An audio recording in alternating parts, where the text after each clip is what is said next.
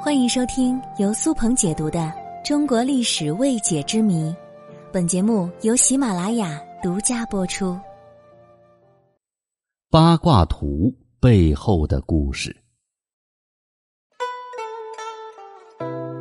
中国人讲究风水，讲究阴阳共生，其中的内涵离不开八卦图。今天我就来谈谈这八卦图的故事。八卦图是我国上古传下来的神秘未解图形，传说是古代圣人伏羲所创造出来的。《易经》当中记载着这么一段故事：说在我国远古的伏羲氏时代，一匹龙马驮着一幅奇怪的图案游出黄河，将它献给了伏羲，这就是河图。又有一只神龟从落水爬出来，龟壳上写着神秘的符号，这就是洛书。伏羲氏得到了河图和洛书之后，苦思冥想，恍然大悟之后，画出了八卦，用以推算历法、预测吉凶。在中国传统文化中，认为八卦图里蕴含着极其深奥的道理。它可以推算天命、预测未来。不过后来也有不少学者否定了这种迷信的说法。但是关于八卦的神秘传说和不确切的猜想却一直连绵不断，八卦图也因此成为了中国历史上最引人入胜的未解之谜。八卦图的外观是正八边形。每条边上都有一个特殊的符号，分别代表了宇宙的八种最主要物质，即乾、坤、震、巽、坎、离、艮、兑。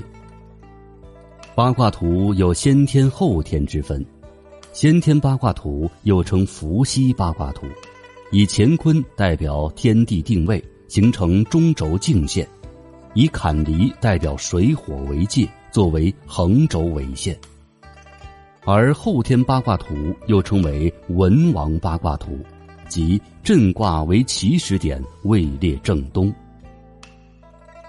一般来说，先天八卦图是理论的支撑，而后天八卦图则是被实际运用的。比如天干地支、五行生克等配置，都是以后天八卦图作为参考的。那么八卦究竟反映的是什么呢？根据《五经》和《周易》中的记载，八卦是由太极推演出来的。据记载说，易有太极，是生两仪，两仪生四象，四象生八卦，八卦定吉凶，吉凶生大业。这句话的意思是说。阴阳两种属性的物质不断分化组合，因此对八卦最普遍的看法是，它反映的是天道、地道和人道。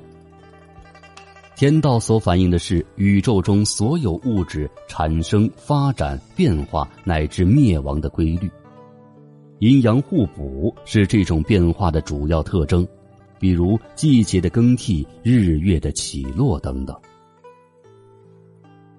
而地道反映的是地面上万事万物之间的相互依存、克制、促进的规律，比如江河奔流、生态平衡等；而人道反映的是人与自然界之间的关系，也就是说，人的生存变化都不过是自然界中的一员，人应该遵循自然的规律。到了近代。对八卦又产生了许多解释，在《太易论》一书当中，认为八卦是反映太阳运动的，先天八卦反映了太阳相对于地球周期运转的循环规律，而后天八卦方位图中，地指的是太阳，所以太阳在南方乾卦位，天气最干，太阳最热，而至巽卦位，太阳就开始下落入地。到西方坎卦位，太阳就已经陷入地下，也就是日落西山。除此之外，还有一种说法认为，八卦就是外星人的生物密码，或者是结绳记事的工具。总之，关于八卦的说法是五花八门。而且，八卦图还有一些有趣的故事，您一定想不到八卦图和计算机二进制的联系。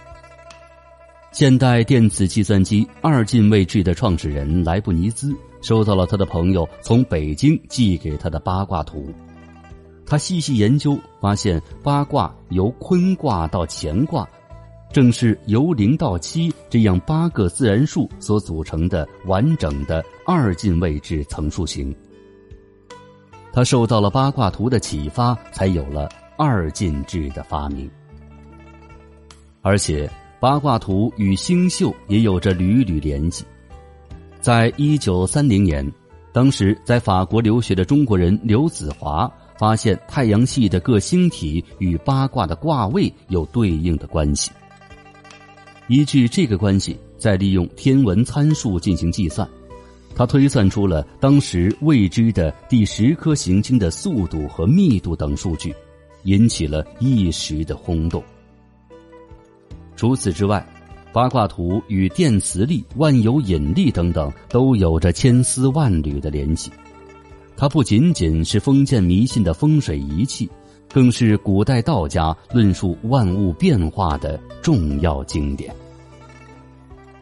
说了这么多，回归问题本身，八卦图究竟是怎么创造出来的？到底还有哪些作用？创造出来它的目的究竟是什么呢？